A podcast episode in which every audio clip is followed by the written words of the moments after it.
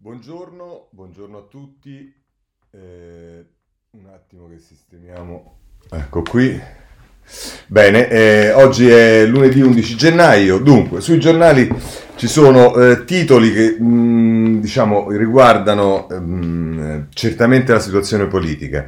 Eh, alcuni giornali che mettono in evidenza la questione della scuola, che sta diventando un problema non indifferente. Alcuni giornali che eh, tornano a parlare di vaccino, perché sì, ci sono i dati sull'Italia che è la migliore o comunque tra le migliori in Europa, ma in realtà eh, c'è tutto il problema delle siringhe. Eh, di Arcuri e della eh, soprattutto seconda dose, per cui come sappiamo il governatore della campagna lamenta di avere poche dosi.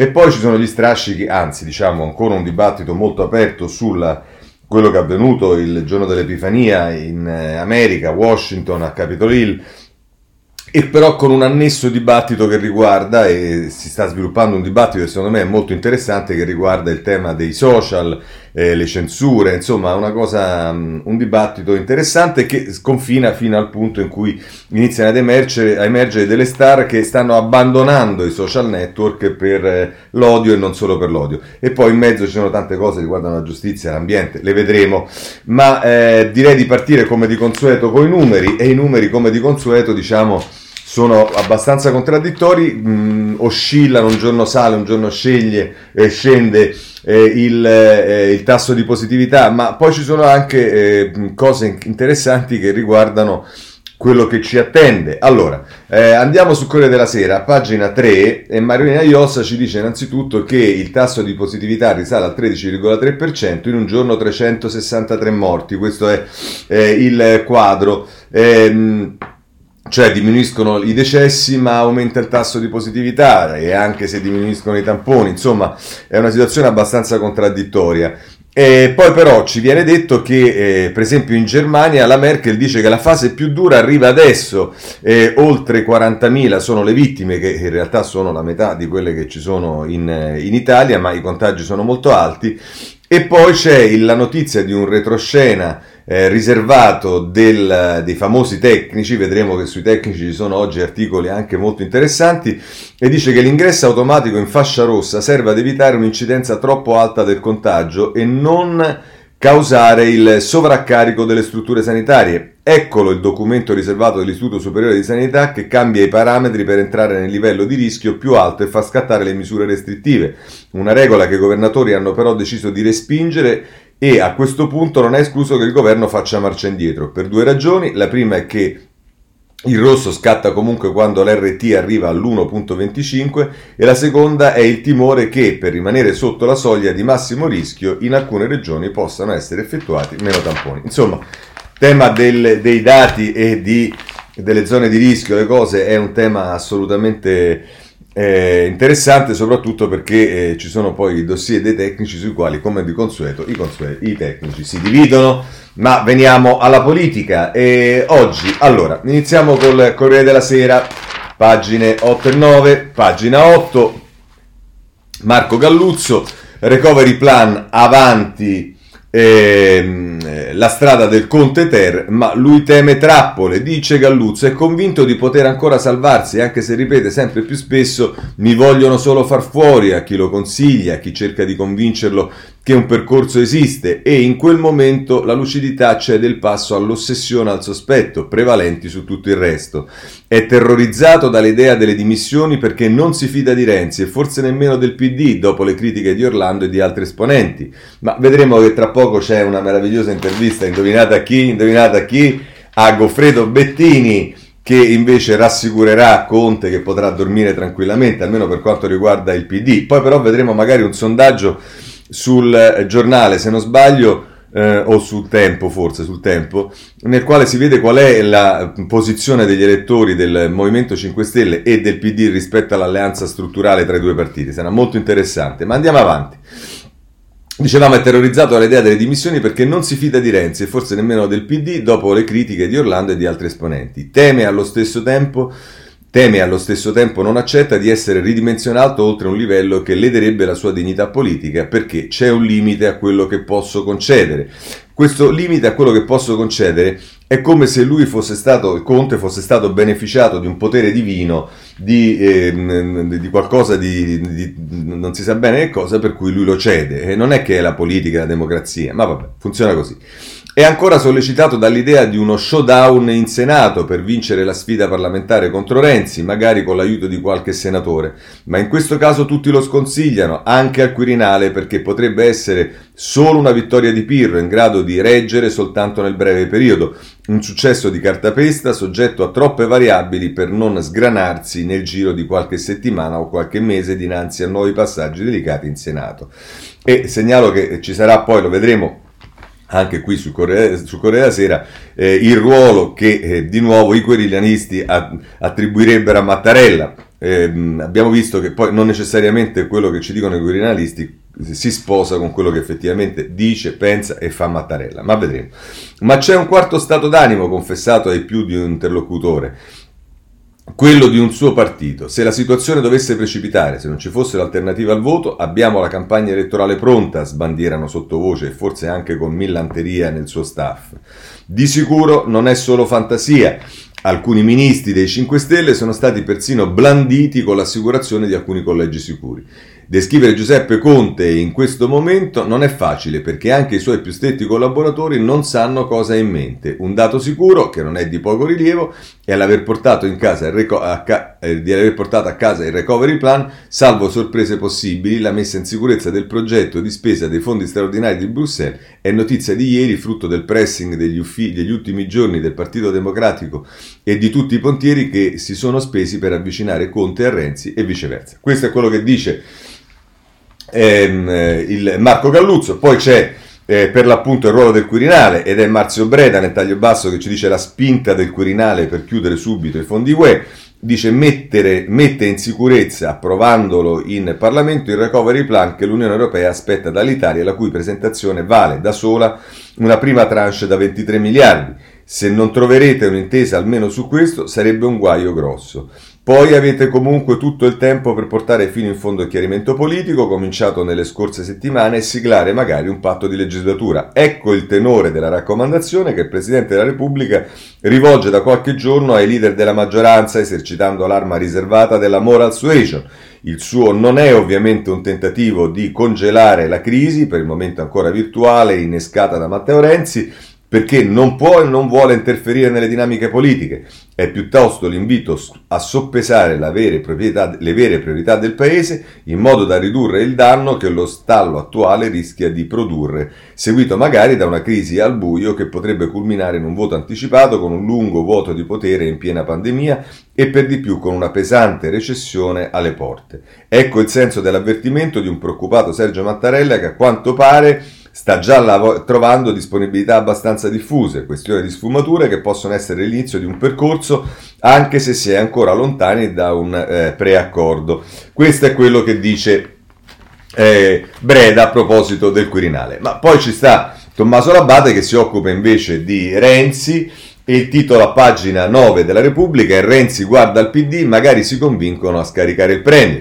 Dice magari possiamo ancora convincere il PD a scaricare Conte, magari il PD sta solo aspettando che si apra la crisi per mostrare tutte le sue carte. A questo punto della storia non è dato sapere se si tratta di una convinzione o di un semplice auspicio, ma nella riunione fiume dei parlamentari d'Italia Viva che inizia sabato eh, alle 10 di sera e si protrae fino alle 3 di notte, di, alle 3 di domenica mattina, il messaggio rimbalza più volte da un quadretto all'altro dell'applicazione Zoom, quella prescelta per ospitare il Summit. È una strettoia evocata più volte da Matteo Renzi che a questo punto immagina le contromosse rispetto a tutte le opzioni, persino eh, allo scenario secondo cui Giuseppe Conte ha già in cassaforte il numero dei parlamentari sufficienti a sopperire l'eventuale fuoriuscita dei Ronzani dalla maggioranza. Ed è un punto che ritorna spesso in tante delle argomentazioni dei falchi cioè gli esponenti di Italia Viva che più premono per lo strappo. Tra questi ci sono Luciano Nobili e Roberto Giachetti, ma anche, come ha rivendicato in privato l'ex premier con una punta d'orgoglio, Teresa Bellanova, Elena Bonetti e Eva Scalfarotto, i componenti della delegazione nel governo virtualmente pronti alle dimissioni, che a suo dire dimostrano ancora una volta, qualora ce ne fosse bisogno, che non siamo attaccati ai posti di governo. Tra l'altro è la chiosa del leader che, ha, che, l'ha riassunto in un messaggio nella chat di gruppo come se fosse il eh, motivatore dello spogliatoio e pochi eh, giorni eh, e pochi giri d'orgoglio della più difficile delle partite, noi siamo una comunità di donne e uomini liberi che provano davvero a costruire il bene comune. E Bellanova avverte, il tempo è finito, Conte dia le risposte o l'esito è già scritto. Nell'ultimo giorno festivo che precede la crisi, che a meno di clamorosi colpi di scena dovrebbe materializzarsi nelle prossime 24-48 ore, Renzi man- marca Conte come si fa nelle gare di ciclismo su pista. Sceglie la tecnica del surplus, rimanere fermo sulla bicicletta aspettando il momento migliore per sospre- sorprendere l'avversario sullo scatto ma nota con una punta di preoccupazione che, anche dall'altra parte della barricata, si sceglie la stessa tattica. La nota inviata da Renzi all'onorevole Bettini contiene tutte quelle che per Italia Viva sono questioni aperte, non ha avuto per ora alcuna risposta. Il bouquet di temi eh, è talmente vasto che fa impressione da autostrade alla giustizia, dal MES all'alleanza e mettere in campo in vista della prossima tornata di elezioni amministrative. Due i messaggi in codice. Il primo, Italia Viva spera ancora di disarcionare Conte per sostituirlo con un esponente del PD, non a caso si rivolge a una delle teste d'uovo del partito. Il secondo, non basteranno le concessioni sul recovery plan e forse neanche l'accenno di rimpasto per scongiurare la resa dei conti.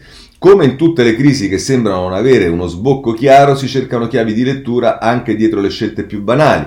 Renzi, per esempio, non si è mosso da Roma e non è tornato a Firenze. L'agenda delle prossime ore prevede la presentazione del recovery plan revisto che dovrebbe accogliere molte delle stanze sollevate da Italia Viva, il confezionamento del decreto Ristori 5, su cui Italia Viva voterebbe a favore, scostamento di bilancio compreso, e quindi nella giornata di martedì o forse mercoledì il Consiglio dei Ministri che potrebbe sancire l'uscita di Bellanova, Bonetti e Scalfarotto dalla compagine governativa che sarebbe il primo atto formale della crisi di governo. A quel punto, sempre se la tabella di marcia fosse rispettata, al contrario di quanto non sia capitato finora, si andrebbe in mare aperto, mossa dopo mossa, pezzo dopo pezzo, come in quelle partite a Shanghai dove bisogna sollevare la propria bacchetta stando attenti a non spostare quella dell'avversario. Anche nella squadra di governo, dove comunque le interlocuzioni con Renzi sono aperte, ci si divide in due scuole di pensiero. L'abbiamo messo all'angolo, anzi no, Matteo può arrivare al Muoia Sansone con tutti i filistei e tante gradazioni di grigio in mezzo, ovviamente, così la mette l'abate. Poi, se volete, diciamo, al di là dei retroscena, delle ricostruzioni, eh, quella che è eh, la, la posizione oggi rappresentata da Italia Viva la trovate nel taglio basso con l'intervista a Luigi Marattin fatta da Andrea Ducci. La, domanda, la, prima domanda che gli fa il giornalista è: il Premier Conte avrebbe offerto un corposo rimpasto di governo e un patto di legislatura. Può bastare per scongiurare la crisi? Risponde eh, Marattin. Italia Viva non sta facendo tutto questo per avere qualche ministro o sottosegretario in più, altrimenti, risponde Mar- Luigi Marattin, presidente della Commissione Finanze della Camera e deputato di Italia Viva, sarebbe tutto già finito da un pezzo, mi creda. E in merito ad un patto di legislatura è quello che dovevano fare i tavoli del programma che si sono riuniti negli ultimi due mesi e che non sono arrivati assolutamente a nulla. Aggiunge e domanda ancora la giornalista. Lei più volte ha chiesto un governo e una politica economica all'altezza, perché Conte e Gualtieri non lo sarebbero? Non sono giudizi personali, dice Marattin, rispetto e stimo entrambi, ma è l'azione di politica economica che sembra arrancare. Su dossier come riforma fiscale all'Italia, autostrade, riforma degli ammortizzatori sociali, post quota 100, c'è stallo completo. Molti altri, a cominciare dal MES, sono fermi per bugie ideologiche non degne di un governo e di una potenza industriale. E leggo sul vostro giornale che il ministro dell'economia considera ancora attuale la la stima di eh, crescita del PIL 2021 del 6%, quando Banca d'Italia stima 3,5% e la Commissione UE 4,1%. La verifica di maggioranza, dice il giornalista, è ormai un'operazione di logoramento che prosegue da settimane. Non, non, non ne avvertite l'inopportunità, dice Marattin, le confesso che avverto più di un'altra inopportunità. tornare dopo il Covid a crescere appena dello 0, scoprendo che il recovery fund è stato sprecato. Ancora giornalista, il nuovo piano sembra accogliere le vostre richieste, cos'altro contesta- contestate? E dice Marattin, le cito alcune nostre domande tuttora senza risposta. Nelle linee guida c'è scritto che le risorse del Recovery Fund sono 196 miliardi, eppure nella tabella sono previsti impieghi per soli 188, tra sussidi e prestiti. Per le politiche abitative sono previsti 6,6 miliardi, ben 4 in più rispetto alla prima bozza. Resta da chiarire se servono alla formazione professionale o a perpetuare il fallimento dei Navigator. Cosa manca al recovery per avere il beneplacito di Italia Viva? Domanda il giornalista che ancora ci prova. E risponde Marattini, il recovery deve essere un piano industriale di ristrutturazione di un paese la cui produttività è ferma da 25 anni. E conclude eh, così Andrea Ducci eh, nella domanda, per gestirlo serve un ministro ad hoc o un pool di esperti?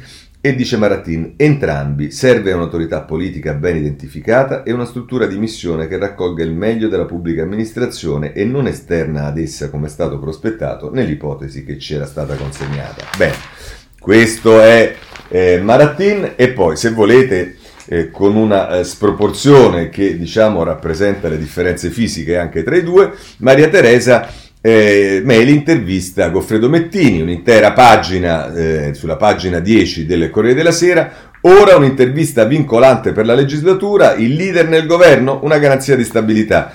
Eh, vi risparmio tutta una serie di mh, quelle che io considero eh, ovvietà, ma insomma non, non lasciamo perdere. E dice eh, la, la, giornalista, lei ha capito che vuole Renzi? Eh. E risponde Bettini, sì e no. Vuole dei cambiamenti e questo può andare bene. Li ha sollecitati anche il PD, ma poi mette in campo una quantità di proposte, alcune del tutto impossibili, fuori misura o fuori contesto, che sembrano voler più demolire che ricostruire. E lo fa con troppa arroganza. Tuttavia sono fiducioso e spingo per andare a vedere sotto la scorza qual è la polpa che lo muove veramente. Ma non c'è tanto tempo, occorre decidere tutto in pochissimi giorni, sapendo che non è il momento di rottamare, ma di ripartire per ricostruire. Ora, se magari Bettini provasse a capire che sotto la scorza la polpa è esattamente quella che c'è sopra la scorza, cioè quello che stiamo cercando di dire da settimane e che mano a mano vediamo che comincia a penetrare, e ci vuole meno sforzo di fantasia e più concretezza, compagno Bettini. Ma andiamo avanti. Dice la giornalista, il voto anticipato è comunque un'arma spuntata. E qui risponde Bettini, Zingaretti sta tenendo la barra dritta. Ha detto per primo a Conte che occorreva accelerare nell'azione di governo, ma non per distruggere e portare il paese all'avventura. Segnalo che il 90% delle volte in cui si dice Zingaretti tiene la barra dritta, Zingaretti ha detto, Zingaretti ha fatto e via dicendo, è che Zingaretti parla molto poco e in compenso parla Bettini e quindi quando Bettini dice Zingaretti ha detto, Zingaretti ha fatto, soprattutto Bettini dice quello che ha detto e che ha fatto Bettini. Ma andiamo avanti. Certo, le elezioni sarebbero una storica sconfitta per tutti, ma la politica si riesce a controllare fino a un certo punto, poi al di là della volontà può scappare di mano in un attimo e la frittata è fatta. Ehm, Ancora domanda la giornalista, è possibile un governo conta con i responsabili?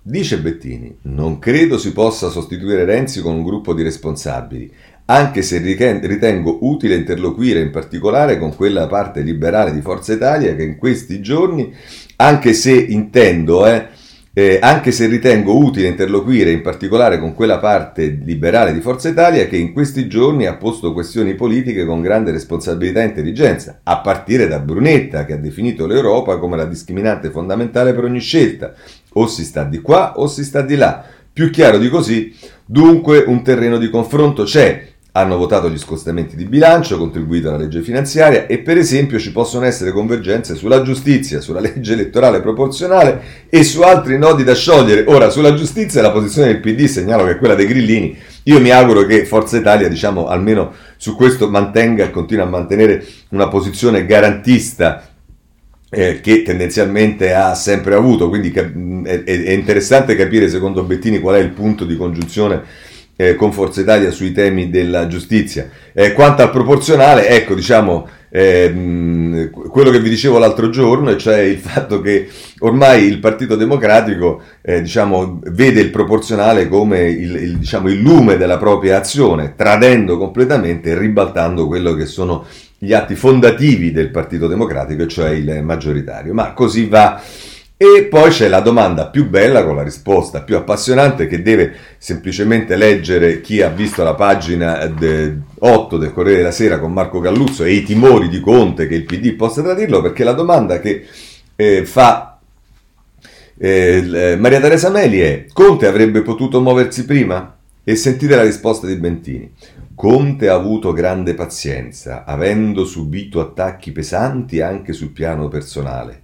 Insieme a Gualtieri ha modificato alcuni indirizzi sul recovery, rafforzando le risorse per la sanità, il lavoro, il sociale e per gli investimenti infrastrutturali per le donne, giovani e sud. E poi in corso un ripensamento della fondazione di cyber security sul tema della giustizia, sulla struttura delle cosiddette task force. E sta riflessione Bettini come mai ce l'ha? Perché improvvisamente è stato folgorato dal eh, genio divino o perché qualcuno ha posto il problema, a differenza del Partito Democratico che si sarebbe ingoiato e beccato il recovery plan così come era uscito senza dire mezza parola. No, è interessante, sarebbe utile sapere. Gli avrei fatto questa domanda a Bettini. Inoltre, dice Bettini, ha ribadito la necessità di fare insieme il provvedimento essenziale dei ristori e il piano strategico delle priorità per i prossimi anni. Ci sono ancora tutte le condizioni per chiudere un accordo positivo per l'Italia. Il PD comunque ha spinto e spinge in questa direzione. Ecco, diciamo, Conte, stai tranquillo perché eh, Bettini e il PD a guida Bettini eh, sicuramente ti copre molto di più di quanto non ti copre il Movimento 5 Stelle, quindi può stare tranquillo, o meglio, tranquillo. Ancora un'altra domanda e poi lasciamo. Conte è ancora il punto di riferimento dei progressisti? E questa è interessante, la risposta di, di Bettini è Conte è il premier di un governo dei 5 Stelle e di tutte le forze progressiste. Ha lavorato bene e il PD lo sostiene con il suo profilo autonomo ma con la massima convinzione.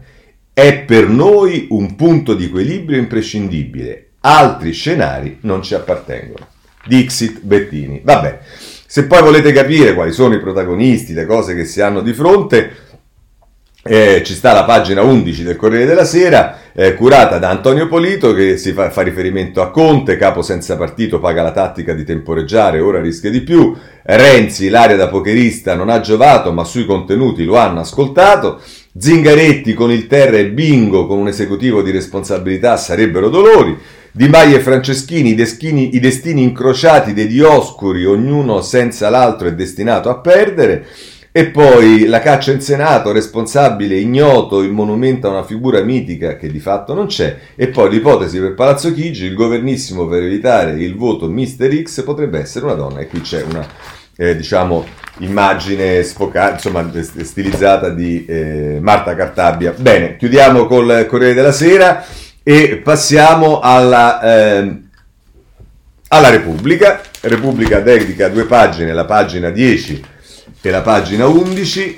Eh, pagina 10, la crisi è in stallo ma recovery verso il sì, il colle basta ritardi e anche qui come vedete eh, eh, si dà notizia del, si inserisce la notizia eh, del, di, di quelli che sarebbero gli orientamenti del Colle, ma che ovviamente non sono uh, le parole ufficiali di Mattarella, posizioni lontane tra Conte e Italia Viva, però il governo è pronto a varare il piano per ottenere i fondi della UN e il Consiglio dei Ministri di domani.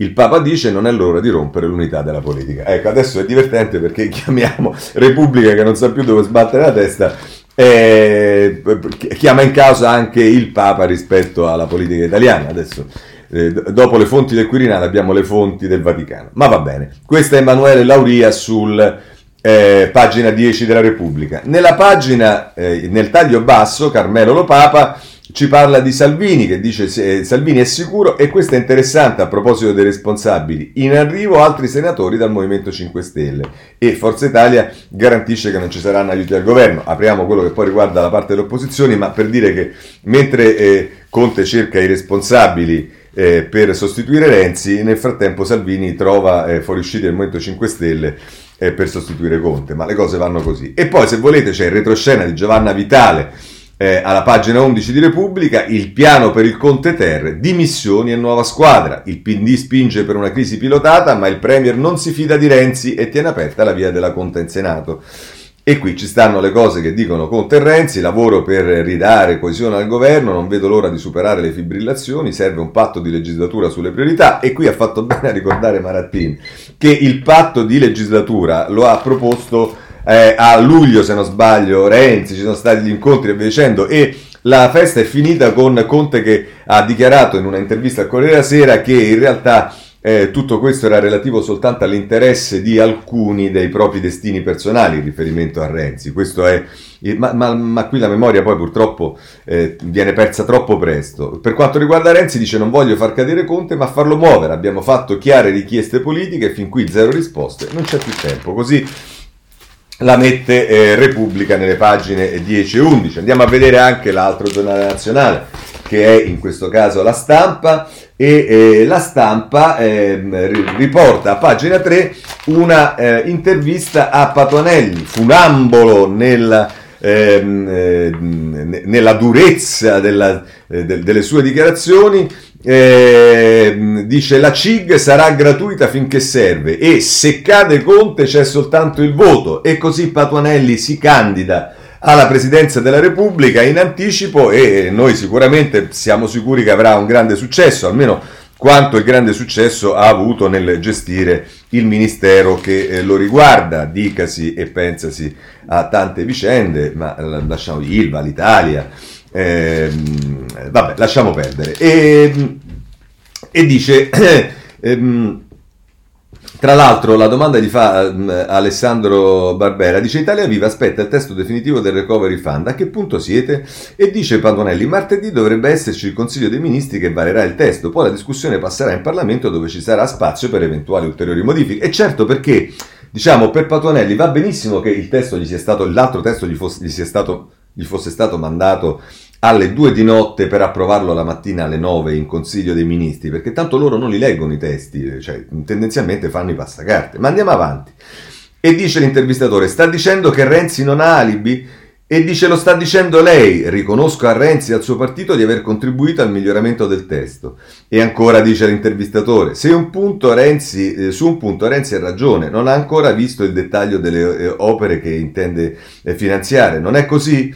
E dice Patonelli, il testo che arriverà in Consiglio sarà dettagliato per quanto possibile a questo stadio. Non è un lavoro semplice e non può essere risolto in poche ore. E no, aspettiamo l'anno prossimo per risolvere il tema. Ma vabbè, questo è eh, Patuanelli a pagina 3 del, della stampa. Poi se volete potete andare anche nelle pagine eh, 6 e 7. Qui torna eh, il tema eh, Mattarella. Il titolo di pagina 6 nell'articolo di Carlo Bertini è Sulla crisi Mattarella richiama Renzi, ferma le dimissioni delle tue ministre, il capo dello Stato chiede alcuni giorni, l'ex premier accetta un rinvio, hanno capito che facciamo sul serio. E vediamo che dice Bertini, che poi cita anche Bettini.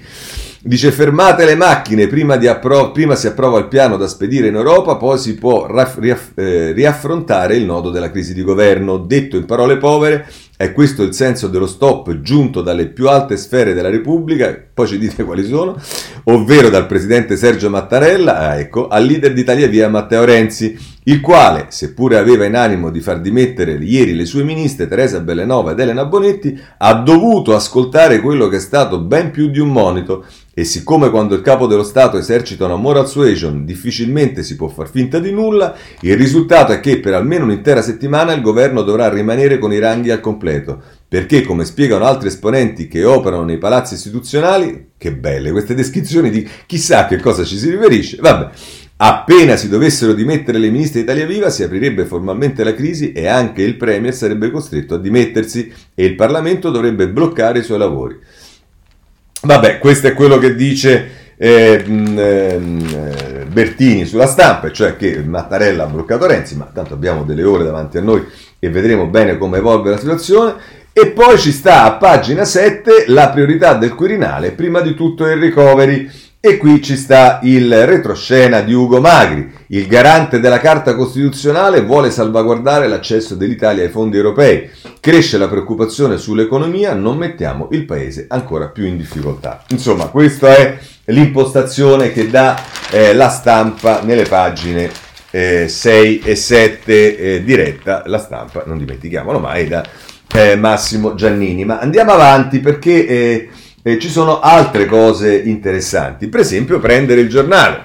Ora, il giornale, ve lo dico subito, c'ha un titolo che fa sorridere perché adesso che Berlusconi si, diciamo, si, si mette a fare eh, la, la, la, parte dello, dello, statista assoluto, disinteressato da quello che succede e faccia un titolo che richiama quello che eh, quando lui era Presidente del Consiglio eh, fu il titolo del Sole 24 Ore. Insomma, Berlusconi, fate presto, parla il cavaliere Alessandro Sallusti, ma lo vedremo tra poco. Vediamo invece che cosa dice eh, il giornale nelle pagine 4 e 5. Renziani via dal governo, ipotesi appoggio esterno. Vedete come oscillano le cose? Da una parte si dice che ci sarebbe il Conte Ter eh, e quindi le dimissioni di eh, Conte e il nuovo programma, nuova squadra e via dicendo. Dall'altra si dice che Mattarella ha bloccato tutto, prima si deve approvare il piano, poi si vedrà. E qui addirittura c'è la terza ipotesi di Renzi via dal governo con un'ipotesi dell'appoggio esterno. Renzi non vuole causare un vuoto di potere in piena pandemia,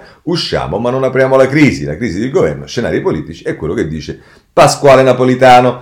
Poi se andate nella pagina 5 con Massimiliano Scafi, Conte stretto all'angolo, quello vuole la mia testa. Il Premier tentenna e teme di doversi comunque dimettere. La crescente preoccupazione del colle e, e qui eh, eh, diciamo è, è, quello che si dice ehm, eh, dove, dove, poi sul giornale invece il tema dei responsabili e abbiamo visto le dichiarazioni di De Falco abbiamo visto le dichiarazioni eh, di Grasso l'altra volta quindi diciamo il tema è, come dice Paolo Bracalini nel retroscena di pagina 6, il piano B dei giallorossi, caccia aperta ai responsabili, grande manovra in Parlamento per reclutare Peones e salvare Conte. Le telefonate dal misto e gli ex grillini. E vabbè, questo è eh, il quadro della situazione come ce lo descrive il eh, giornale. Eh, non abbiamo finito perché c'è il tempo. Il tempo si occupa della politica, pagina 5 e lo fa in questo modo. Renzi, ci vediamo in Senato, Matteo accetta la sfida di Conte, ai voti un errore politico e un azzardo numerico. Auguri. Eh, il ride d'Italia Viva è irritato dal post su Facebook del Premier, retorica, risponda sui temi nel merito, strappo ormai inevitabile. Eh, questo è quello che eh, scrive il eh, Tempo a pagina 5.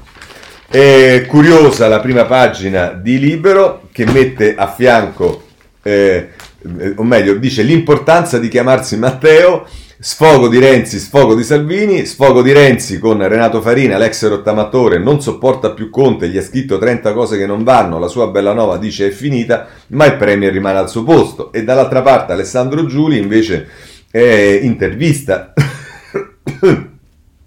Matteo Salvini, l'esecutivo vada a casa, no patti con Italia Viva, il centrodestra è pronto per tornare al governo, elezioni anticipate o affidiamo,ci al Parlamento. Bene, questo è eh, eh, libero, eh, che però è interessante perché eh, a pagina 5 libero pubblica il eh, sondaggio di cui vi avevo parlato e dice gli elettori del PD e 5 Stelle non vogliono più stare insieme. In sei mesi i simpatizzanti Dem hanno cambiato idea, l'alleanza giallorossa non deve essere confermata alle prossime elezioni e i grillini la pensano allo stesso modo. Alberto Bus- eh, Busacca scrive sul giornale a pagina 5, è un sondaggio fatto da analisi politica e diciamo domande, la domanda è, pensando all'attuale governo e alle politiche che si stanno adottando, lei direbbe che il PD stia subendo i 5 Stelle? E queste sono domande fatte agli elettori del Partito Democratico. E il 65% dice sì, il 25% dice no e il 10% dice non so. Quindi diciamo che il giudizio degli elettori del PD, almeno sulla base di questo sondaggio, ovviamente poi i sondaggi sono quello, non è che se io dico che i sondaggi mi lasciano un po' perplesso quando riguardano Italia Viva devo eh, dimenticarlo e quindi sicuramente i sondaggi sono con loro, però certo quando hai un 65% che dice sì e il 25% che dice no, per quanto ci sia un margine di errore, mm, forse qualche riflessione nel PD dovrebbero farsela. E poi c'è e in generale il PD, pensando alle prossime elezioni, dovrebbe confermare l'alleanza con il Movimento 5 Stelle o no? Eh, il 47% diceva di sì a giugno 2020, oggi è sceso al 40% e il 32% che diceva no nel giugno 2020 oggi sale al 43%. E poi ci sta un 21% nel giugno 2020 che diceva non so, oggi è il 17%. E vabbè, diciamo la cosa per quanto riguarda i 5 Stelle è ancora più marcata. Eh, dice per alcuni il Movimento 5 Stelle da quando è al governo ha abbandonato molti dei suoi principi fondamentali dell'inizio, per altri invece no. Secondo lei sì il 76%, no il 24% e non c'è eh, qualcuno che non, è, che non, sa, hanno le idee chiare. E poi per le prossime elezioni politiche il Movimento 5 Stelle dovrebbe confermare l'alleanza col PD o no? Per il 39% a giugno era sì, ora è il 30%, ehm, eh, per il eh, 44% a giugno era no, ora è il 47%, 17 e 23 coloro che non lo sanno. Insomma, questo è quello che ci dice a proposito degli elettori PD, in particolare 5 Stelle, eh, il... Ehm, eh, il sondaggio eh, fatto eh, da Libero.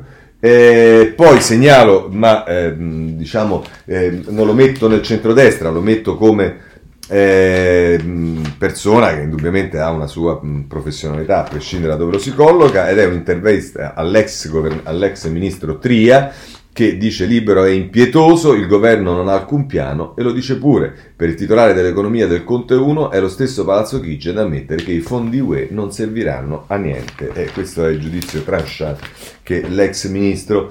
Eh, diciamo che ci sono gli ex ministri che qua, quando non sono più ministri e devono parlare hanno le idee molto chiare. Poi magari questa chiarezza quando erano ministri non era così evidente, ma insomma così eh, vanno le cose.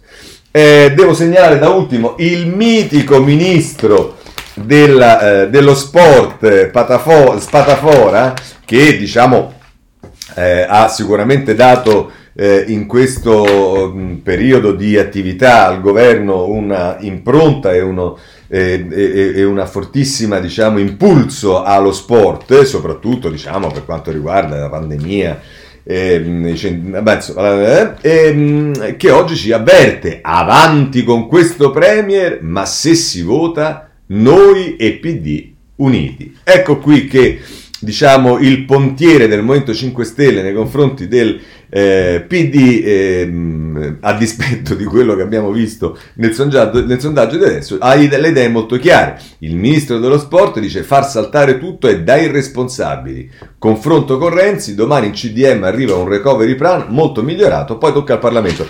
Eh, eh avvisate Teresa Bellanova, Elena Bonetti, eh, Iva Scalfarotto e tutti gli altri, Renzi, Boschi, dicendo che eh, evidentemente o loro erano distratti oppure c'è qualcuno che questi documenti li vede prima perché tutti ci rassicurano che è molto cambiato, è molto migliorato, ci sono tante cose e via dicendo, eh, però diciamo noi queste cose, boh, dove staranno non si sa perché nessuno ancora ha avuto il modo di vederlo ed è il problema che pone eh, Italia Viva. Pagina 4 e infatti andate sul messaggero, il recovery è pronto, più soldi all'agricoltura e al trasporto locale. Entro oggi il nuovo test dei partiti, minchia, ammazza, siamo riusciti eh, ad averlo. Poi l'esame in Consiglio dei Ministri. Si lavora anche al potenziamento di economia circolare e gestione fondi. Va bene, e probabilmente anche i giornali hanno avuto qualche notizia in più di quanto non ha avuto Italia Viva. Bene, chiudiamo questa parte perché poi c'è il tema Renzi che viene eh, diciamo eh, affrontato da due giornali con eh, un obiettivo, è il domani a pagina 3 che con Daniele Erler eh, fa un'intera pagina per, eh, sotto l'occhiello ambizioni personali, così la Croisi può aiutare Renzi a tentare la scalata alla Nato. Tutto parte da un credito maturato sette anni fa ai tempi della nomina dell'attuale segretario Stol- Stoltenberg, che ora l'ex premier avrebbe tutta la voglia di vantare. Soprattutto dopo le delusioni elettorali di Italia Viva. E se volete c'è questo signore che dedica un'intera pagina a spiegare che tutto quello che si sta facendo lo si sta facendo per garantire il culo di Renzi alla Nato. E vabbè, ma le cose vanno così perché eh, d'altra parte, diciamo, questa è la linea che in qualche modo eh, individua anche eh, il giornale, perché con Luca Fazzo in prima pagina c'ha un retroscena addirittura Renzi il giallo della difesa e l'idea di un futuro alla Nato. E se volete andate a pagina 5 e Fazzo eh, ci dice il giallo dell'interesse per la difesa, il leader di Italia Viva e l'idea di una nuova vita come segretario della Nato. Vabbè, questo è diciamo eh, il, la chiusa eh, sulle eh, ragioni, le motivazioni di tutta la nostra eh, attività. E, ehm, vi segnalo sulla Repubblica eh, in eh, prima pagina ehm, Ezio Mauro che parla della congiura dei deboli, mh, ehm, articolo che prosegue poi nella pagina 25, quella dei commenti di Repubblica, dove a un certo punto ehm, come potete immaginare, la, la, stima e la simpatia di Mauro nei confronti di Renzi è trattata già nella prima parte del suo eh, editoriale, ma poi dice eh, così, giocare col fuoco è invece la scelta estrema, prima parla di Conte, eh, la, la, scelta estrema di Renzi che, annusando la vulnerabilità del governo, fa saltare il quadro politico senza averne uno di ricambio, in un passaggio acrobatico sul filo della legislatura che può spezzarsi con lo scioglimento delle Camere, se i cocci non si rimetteranno in qualche modo insieme, portando a quelle elezioni anticipate che il partito dell'ex Premier non può permettersi, perché secondo i sondaggi lascerebbe a casa gran parte dei suoi parlamentari falcidiando una forza già esigua. Finché la cobrazia è in corso tutti guardano con il naso all'insù, poi quando si accendono le luci della realtà riprende i suoi contorni e si capisce che la debolezza a spingere Renzi all'offensiva cercando nel titanismo eh, mediatico delle minacce quel peso che gli elettori non sembrano riconoscergli e scambiando la visibilità con l'autorità. Ecco, questo è il giudizio, diciamo, tendenzialmente di Mauro nei confronti di Conte, della, de, di Renzi e dell'attività di Italia Viva. Ma andiamo avanti, non dimentichiamo che ovviamente Mauro, al di là di tutti eh, diciamo, i precedenti, eh, scrive anche su un giornale come Repubblica che ha una posizione molto chiara. Eh. Eh, ma il vero deposito di debolezza è nella maggioranza che regge l'esecutivo, e cioè nel patto fondativo di questo governo tra 5 Stelle, PD, Leu, Italia Viva. Na- allora, vi, vi, vi, vi, segnalo che da qui parte tutta un'offensiva nella quale si capisce qual è l'obiettivo di Mauro e della Repubblica, e cioè quello che loro contestano è che questa cosa che abbiamo visto nel sondaggio che non funziona tra gli elettori, invece il Partito Democratico la deve fare. Partito Democratico e eh, 5 Stelle devono mettere in campo una forza politica che guardi al futuro. Vabbè. Allora, dice nata dalla spinta comune a bloccare la forzatura neo-autoritaria di Salvini che rivendica apertamente i pieni poteri, questa intesa è imposta come un obbligo di salvaguardia davanti a un rischio politico e come tale è stata accettata dagli elettori dei quattro partiti, superando le fortissime differenze reciproche, le ruggini lasciate da scissioni vecchie e nuove, le diffidenze politiche che sembravano inconciliabili, le polemiche precedenti. Ma dopo un anno il vincolo originario dello stato di necessità deve sapersi sciogliere in una decisione autonoma che trovi nella libertà di un progetto politico le ragioni sufficienti per andare avanti con una proposta che parli al Paese e non solo con uno sbarramento che blocchi Salvini, altrimenti soffoca senza una ragione sociale, un'identità, un percorso condiviso e un obiettivo comune. Vi segnalo che queste parole sono sostanzialmente le parole che Renzi in particolare, ma tutti noi abbiamo usato rispetto al governo. Non c'è dubbio che il governo è un patto di governo, visto che bisogna ragionare fino al 2023, deve far fare un salto di qualità a un esecutivo che è servito a stoppare un'operazione ma che ha costruito molto poco. Mm, dovremmo affrontare anche il tema di come è stata gestita la pandemia, lasciamo perdere. Ma questa è cosa ben diversa da quella che poi potrà essere la prospettiva futura post 2023. E non la pensa così Mauro però, perché dice l'obbligo deve, cioè diventare una scelta. Il patto di costrizione deve trasformarsi in un'alleanza che indichi al Paese un'opzione di ripresa nel cambiamento e avvicini i partiti contraenti in una visione comune del futuro. Io non ho una visione del, eh, comune del futuro, per esempio rispetto ai temi della giustizia, con il Movimento 5 Stelle e con la linea che ha assunto il Partito eh, Democratico. Non ce l'ho proprio. È esattamente questo che è mancato negli ultimi mesi e manca oggi nel controllo della crisi, dice ancora eh, Mauro. Il governo ha governato in condizioni estreme con una sorta di stato di emergenza permanente, ma la maggioranza non ha saputo elaborare una moderna cultura d'insieme. Eh, perché magari non c'è una comune cultura d'insieme che definisse il profilo dell'intesa e la proiettasse oltre la pandemia funzionando da forza di coesione per l'alleanza tra partiti diversi e riferimento generale, da bussola condivisa nei passaggi cruciali. Senza uno sforzo di definizione cultural-politica di questa alleanza, senza un'interpretazione di sé costruita all'interno e accettata all'esterno, che aggiunga al governo una sua ragion d'essere, l'insieme non è mai riuscito a prevalere sulle sue singole parti, che sotto l'urto della crisi tendono anzi a riprendere la loro configurazione autonoma e particolare, non essendoci una visione comune riconosciuta e riconoscibile cui subordinarsi. E già, perché non c'è, Mauro, te ne devi fare una ragione, almeno per quanto ci riguarda. Nei sistemi instabili delle maggioranze precarie, forse distanti tra loro, possono coesistere temporaneamente al governo, ma perché l'alleanza contingente duri nel tempo, le culture sottostanti devono trovare un incontro oltre le necessità immediate ed evidenti, devono costruire un pensiero nuovo, produrre una proposta in cui si riconoscano e avere l'ambizione di proiettare un'idea di paese a cui tendere e sulla quale chiedere il consenso dei cittadini interessati alla governabilità e al cambiamento. Ma io dovrei mettere in piedi un'idea comune con Toninelli, Di Battista, Lezzi, eh, Patuanelli, Spatafora, ma eh, vabbè.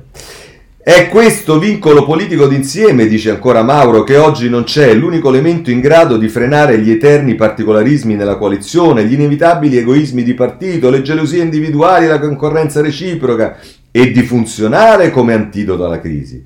Senza una cultura comune che diventa politica condivisa, resta solo un assemblaggio temporaneo ed episodico di ceto politico che può sorreggere un governo per qualche tempo, ma non riesce a coinvolgere un progetto il paese.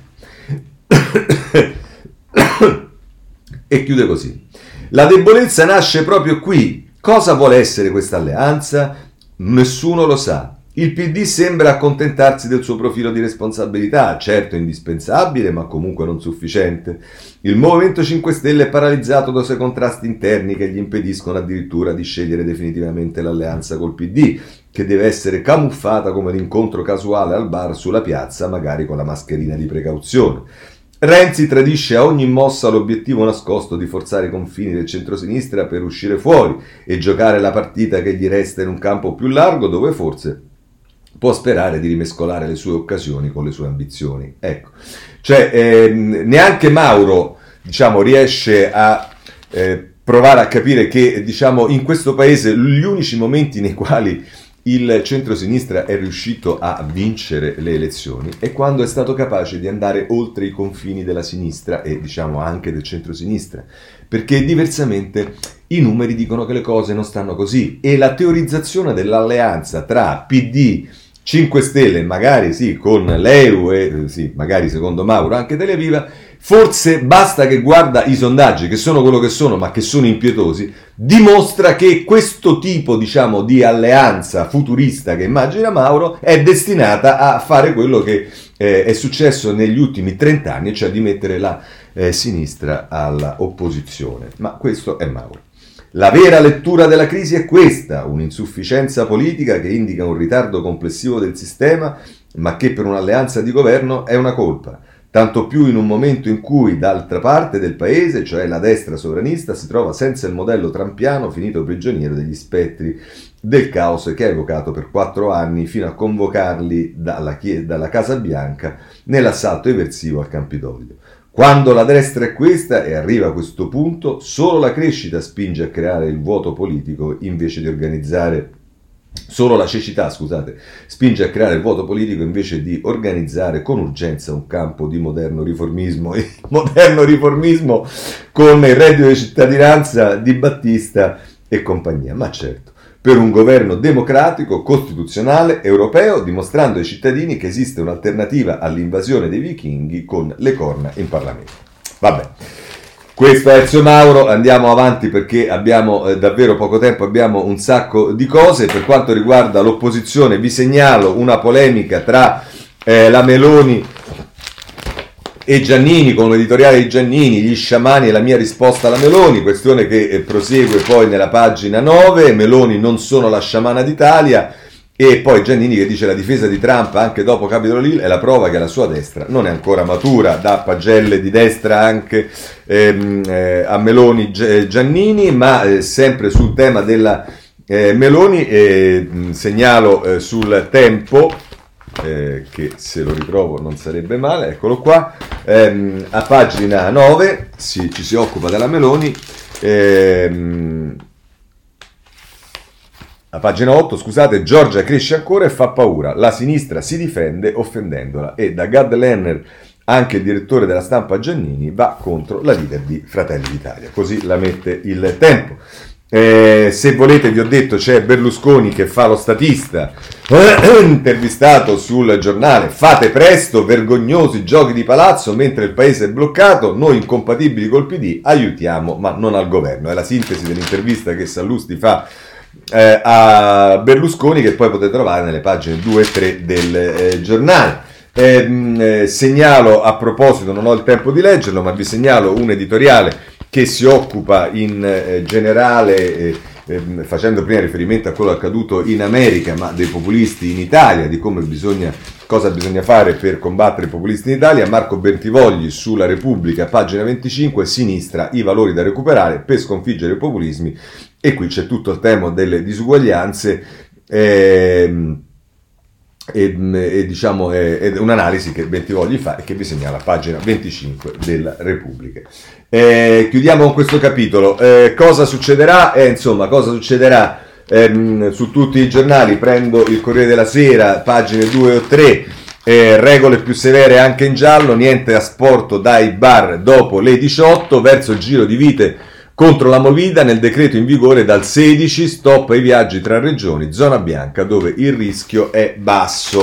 Eh, così ci dice il Corriere della Sera, volete sapere come è la Mette Repubblica che eh, occupa le pagine 4 e 5 su questo, nei bar niente a sport dopo le 18, regioni chiuse, riaprono i musei. Nel nuovo DPCM un'altra stretta per fermare la movida, confermati i divieti di spostamento, spigliaglio per i luoghi di cultura, Rifiutati i nuovi criteri sui colori delle aree geografiche, ma l'RT non basta più il governo. Resistere altri 100 giorni. Oh, segnalo resistere altri 100 giorni, in questi 100 giorni qualcuno però vorrebbe andare a votare. Tutto molto divertente, un mondo meraviglioso. Eh, Roberto Petrini ci parla del decreto Ristori 5, sprint sul filo della crisi di governo, si punta ad allargare il deficit di 1,5 punti rispetto alla previsione del 7% del PIL, rinnovati i fondi per la CIG. Questo titolo fa un po' sorridere perché Italia Viva ha già detto che il, eh, lo scostamento di, di, di, bilancio in funzione del decreto Ristori 5 è, è, è, sarà approvato da Italia Viva senza alcun ostacolo, quindi questo tema proprio sul filo della crisi governo non, non conta assolutamente nulla. Va bene, poi si parla a pagina 5 le, eh, sui, per, per, i campi da sci, per le palestre, eh, insomma eh, questo è, è, il quadro che pone ehm, la Repubblica. Eh, libero ehm, a pagina 9, ve lo segnalo perché ehm, scri- c'è un'intervista con eh, Roberto Battistone, che viene definito l'uomo che misura l'indice dei zone, e, e, che dice le, zo- le zone gialle servono a poco, errore cambiare sempre colore alle regioni, in 40 giorni l'RT potrebbe arrivare a zero, ecco quando abbiamo perso l'occasione per mettere KO il Covid. Chi è interessato lo può vedere sul libro. Eh, a pagina 9. Eh, eh, poteva mancare Miozzo, eh, il coordinatore del CTS? No, pare che ha un appuntamento fisso con eh, la, eh, il messaggero eh, viene ancora intervistato, lockdown unica via d'uscita, ma l'economia al collasso. Eh, pensa un po'. Il capo del CTS stiamo cercando di stringere ancora, la serrata totale però è impossibile, è indispensabile far rispettare i divieti, solo così in autunno si tornerà a respirare. Ma sti divieti chi è che non li... Dalle multe che si fanno, i controlli che si fanno, non sembrerebbe che il popolo italiano non rispetti i divieti, ma vabbè. Oh, poi c'è tutto il tema dei tecnici, è il punto di forza della prima pagina del Tempo, il blef degli scienziati di Conte.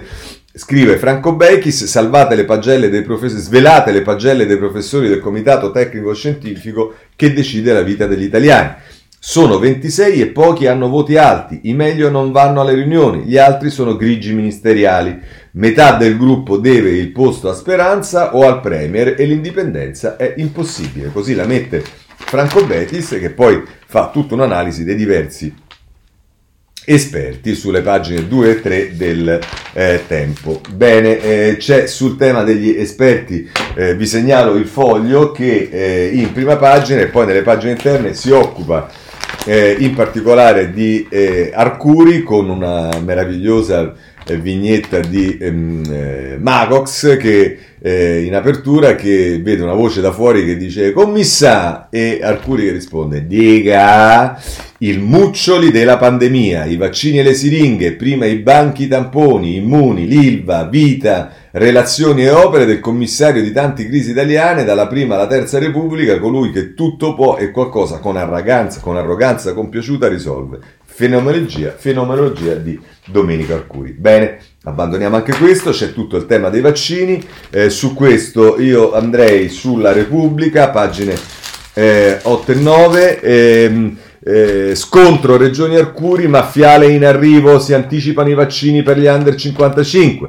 Governatori allarmati per le dosi già esaurite, ma tra oggi e domani disponibili 580.000 sieri tra Pfizer e i primi di Moderna, piano per differenziare la distribuzione, con AstraZeneca il via per proteggere le fasce più giovani immunizzati in 650.000. Crisanti dice la variante inglese non è stata confermata, in Veneto problemi sono altri. E poi se volete qui c'è il racconto di Filippo Santelli da Pechino, a Pechino in, fino, per, in fila per la dose, come possiamo non fidarci? È quello che si domanda eh, eh, Repubblica. Eh, segnalo ehm, ehm, anche sulla stampa, sul tempo, insomma, eh, le polemiche sui vaccini, ma dal messaggero invece voglio segnalarvi che c'è un altro tema che, so, che è quello eh, a pagina 8 degli immunizzati che sono quelli che hanno già avuto, diciamo, si sono presi eh, l'infezione, già immunizzati in 5 milioni, ad aprile ricoveri dimezzati grazie all'esercito dei guariti, ci scrive il messaggero. E poi, eh, se volete, nella pagina 9 c'è un focus di eh, Marco, Mauro Evangelisti, cosa bisogna fare per essere eh, vaccinati.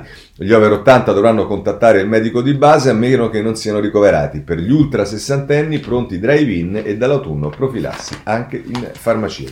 Così ci dice il messaggero. Ehm, eh, segnalo sul giornale a pagina 12 un'altra cosa che pure è importante perché poi il controllo diciamo della... Eh, della pandemia avviene anche non soltanto con i tamponi ma anche con i test rapidi e allora ci dice il giornale a pagina 12 che la vendetta eh, eh, scusate no eh, questa è pagina 14 mi è saltato a pagina 14 sui test rapidi svolta in arrivo la standard resta il molecolare risultato sicuro in 20 minuti solo con quelli di ultima generazione. C'è l'ok del ministero saranno eh, conteggiati, così il giornale a pagina eh, 12. C'è tutto il capitolo della scuola, sulla scuola la Repubblica dedica le pagine eh, successive alla prima, eh, questo, con questo mh, tenore, basta a distanza, ridateci la scuola, lo sciopero unisce figli e genitori, flash mob e PC spenti nel giorno della mancata riapertura delle superiori, e ritorno in classe solo in tre regioni, Speranza dice abbiamo pensato ai più piccoli, eccetera. Poi dice, e questo è importante, lo psicologo, stare in classe non è solo studiare, i giovani in casa diventano più apatici e irritabili e, e poi, e, e questa è, è un'intervista a Davide Lazzari che guida l'ordine degli psicologi, e poi Ilaria Venturi eh, fa parlare la, il prof e la studentessa, ragazzi resistete, no, ribellatevi con noi. Il dialogo tra una liceale di Milano e un insegnante di Caltagirone. Eh, così eh, la mette eh, Repubblica. C'è da segnalare anche eh, la stampa, pagina 5. La mala gestione è peggio del virus, studenti in sciopero, aprite le scuole. Eh, eh, Flavia Amabile scrive sul, sulla stampa a proposito della scuola. Eh, voglio segnalarvi il messaggero, pagine 10 e 11, perché, perché da una parte si mette in evidenza come sia singolare che eh, nel, in periodo di Covid, insomma, gli studenti scioperano per rientrare in classe, quando notoriamente gli scioperi si viene detto che era per non andarci in classe. Oggi ritorno in classe solo per un liceale su 11 ed è sciopero della DAD, le lezioni in presenza in, viale, in Valle Aosta, Abruzzo e Toscana, gli altri dopo il 18, protesta degli studenti, tra richieste anche quella di fare chiarezza sugli esami. Eh, e dice quelle risse tra adolescenti, l'isolamento è una minaccia. E a proposito della fragilità degli studenti, voglio segnalarvi che su tutti i giornali, e eh, lo eh, prendiamo in particolare eh, dalla Repubblica, pagina 21, eh, la notizia di questi due ragazzi che seguendo eh, sembra condizionati dal film Joker, eh, si sono tagliati a vicenda. I, fi- I, fidanzatini si sfregiano come Joker, gara a chi, re- a chi resiste di più. E insomma, eh, lui ha 17 anni, lei 14, il procuratore dice sono ragazzini molto fragili. Ecco, non, ovviamente non c'è una conseguenza diretta, però forse bisogna domandarsi anche quando si decide sulle scuole se poi tutto questo comunque non influisca in qualche modo. Va bene, segnalo sul messaggero a pagina, in prima pagina e poi a pagina 18 eh, Francesco Grillo che scrive sul eh, tema della eh, scuola. Eh, sulla Repubblica eh, passiamo ad altre questioni che sono quelle più eh, economiche, innanzitutto le borse. Repubblica ci dice che, eh, scusate, è il fischio, dice fisco 50 milioni di cartelle arriveranno al rallentatore, motivi di ordine pubblico. Contestazioni fiscali e multe arretrate potrebbero essere inviate al ritmo di un milione al mese per limitare la pressione economica e le code alle poste. Eh, dicevo però che c'è anche il tema delle borse, perché nonostante tutto le borse vanno alla grande, si imbrerebbe, pagina 18 della stampa, eh, borse da record nonostante il Covid, ma nel 2021 cresce il rischio bolla. Gli analisti guardano con preoccupazioni alle valutazioni eccessive dei titoli tecnologici. Attenzione alla borsa. Eh, eh, per quanto riguarda invece eh, le, eh, gli incentivi alle auto, eh, segnalo il sole 24 ore in prima pagina, auto 2021 caccia gli eco incentivi e slalom scadenze su patenti e bollo. Acquisto e incognite, i fattori chiave, importo del bonus, rottamazione, sconti, ciclo urbano o lunghi viaggi, tipo di motore e allestimenti. È un calendario puzzle, dice eh, il Sole 24 Ore, il Covid crea contraccolpi su tutti gli adempimenti tra esami di guida, revisioni e tasse regionali. Le date, caso per caso, chi vuole trova tutto questo sul Sole 24 Ore. Due cose che riguardano la giustizia. Meritoriamente il Tempo fa un'intervista di due pagine a Calogero Magnino, pagine 10 e 11, che giustamente dice 30 anni di processo sono già una condanna. Eh, eh, eh, dice Mannino, mi auguro che la politica oggi sia in grado di prendere in mano una revisione completa del codice di procedura penale che ridefinisca a partire dall'azione penale l'intero processo. Eh, temo Mannino che ci illudiamo con questo ministro della giustizia, ma questo ci è dato e questo intanto ci teniamo. Eh, ma a proposito appunto del ministro della giustizia, segnalo il foglio che nella prima pagina di copertina, eh, scusate, nella prima pagina dell'inserto, ha uno dei soliti eh, diciamo, eh, diciamo borderline tra fantasia e realtà, articoli di Maurizio Milani, buona fede da un carcere all'altro, va ad Alcatraz in visita privata, studia in un penitenziario modello in Messico, finisce il tour a Porto Azzurro, l'incontro con Clint Eastwood, il, il bisticcio con Travaglio, foto e post inediti del ministro della giustizia che sogna però i beni culturali. Vabbè, questo sul eh, foglio. E, ehm, adesso, eh, diciamo, eh, tra le notizie segnalo per quanto riguarda l'ambiente, più in particolare il tema dei eh, gas serra, il data room di Milena Gabbanelli che sulla prima pagina del Corriere Sera e poi prosegue nelle pagine 20 e 21, rete e telefonini, quanto inquinano. Eh, il lavoro da casa fa lievitare bollette e gas serra. Nel 2020 le trasmissioni dei dati hanno prodotto il 3,7% di emissioni di CO2, ci dice la Gabbanelli sul suo data room eh, sul Corriere della Sera. Eh, segnalo una cosa sul domani che è sempre borderline tra la giustizia, ma no, riguarda la giustizia che è interessante, a pagina 6 eh, del domani ci si dice che gli abusi sui bambini provati da perizie poco scientifiche. L'ultimo caso arriva ora in Cassazione, un imprenditore di Como condannato chiede la revisione del processo. L'esame sulla bambina di due anni lo ha condotto un psicologo che seguiva le contestate linee guida della Cismai, lo stesso metodo usato a Bibbiano. Vedremo, vedremo gli sviluppi anche di questo. Eh, ancora eh, voglio segnalare che c'è un assessore leghista e noi abbiamo posizioni lontane dall'assessore leghista, ma eh, quando ci sono minacce vanno comunque condannate e che cosa succede? Eh, minacce contro l'assessore leghista, bruciamo le case. Ancora Giorgia Latini ha criticato le linee guida su, sulla, sulla pillola abortiva e dice non mi faccio intervenire. A 40 anni assessore eh, della regione Marche all'istruzione, le pari opportunità eh, ed è stata anche per due anni deputata della eh, Lega. Va bene, questo è, eh, va male anzi, questo è sul Corriere della Sera. Eh, testamento biologico, eh, vi voglio segnalare il, il, Sole 24 ore a pagina 6 e ho rapidamente concluso e ci dice che il Covid frena i testamenti biologici. Lo scorso anno in calo la redazione dei documenti che indicano trattamenti sanitari, cui essere sottoposti da febbraio a dicembre solo 11.000 contro i 145.000 eh, del 2018-19. E anche questo è sicuramente qualcosa eh, che va fatto, ehm, eh, che va segnalato. Eh, sulla criminalità vi segnalo un'intera pagina della stampa, la pagina 15 su Cosa Nostra, il giallo della foiba di Cosa Nostra, quei 14 teschi rimasti senza un nome, scoperti nel 2016 vicino a Corleone a 40 metri di profondità. Negativi i confronti con gli scomparsi nella zona. Eh, questo sul eh, stampa. Per quanto riguarda i migranti, vi segnalo il domani che eh, si occupa, anche in questo caso meritoriamente, dei eh, migranti, dei diritti umani calpestati sul confine dell'Europa, in Croazia a pochi passi dalla Bosnia, i migranti sognano una nuova vita attraversando foreste piene di mine, la polizia manganelli, guanti rinforzati e torce da usare come armi, mentre l'Unione Europea fa finta di nulla.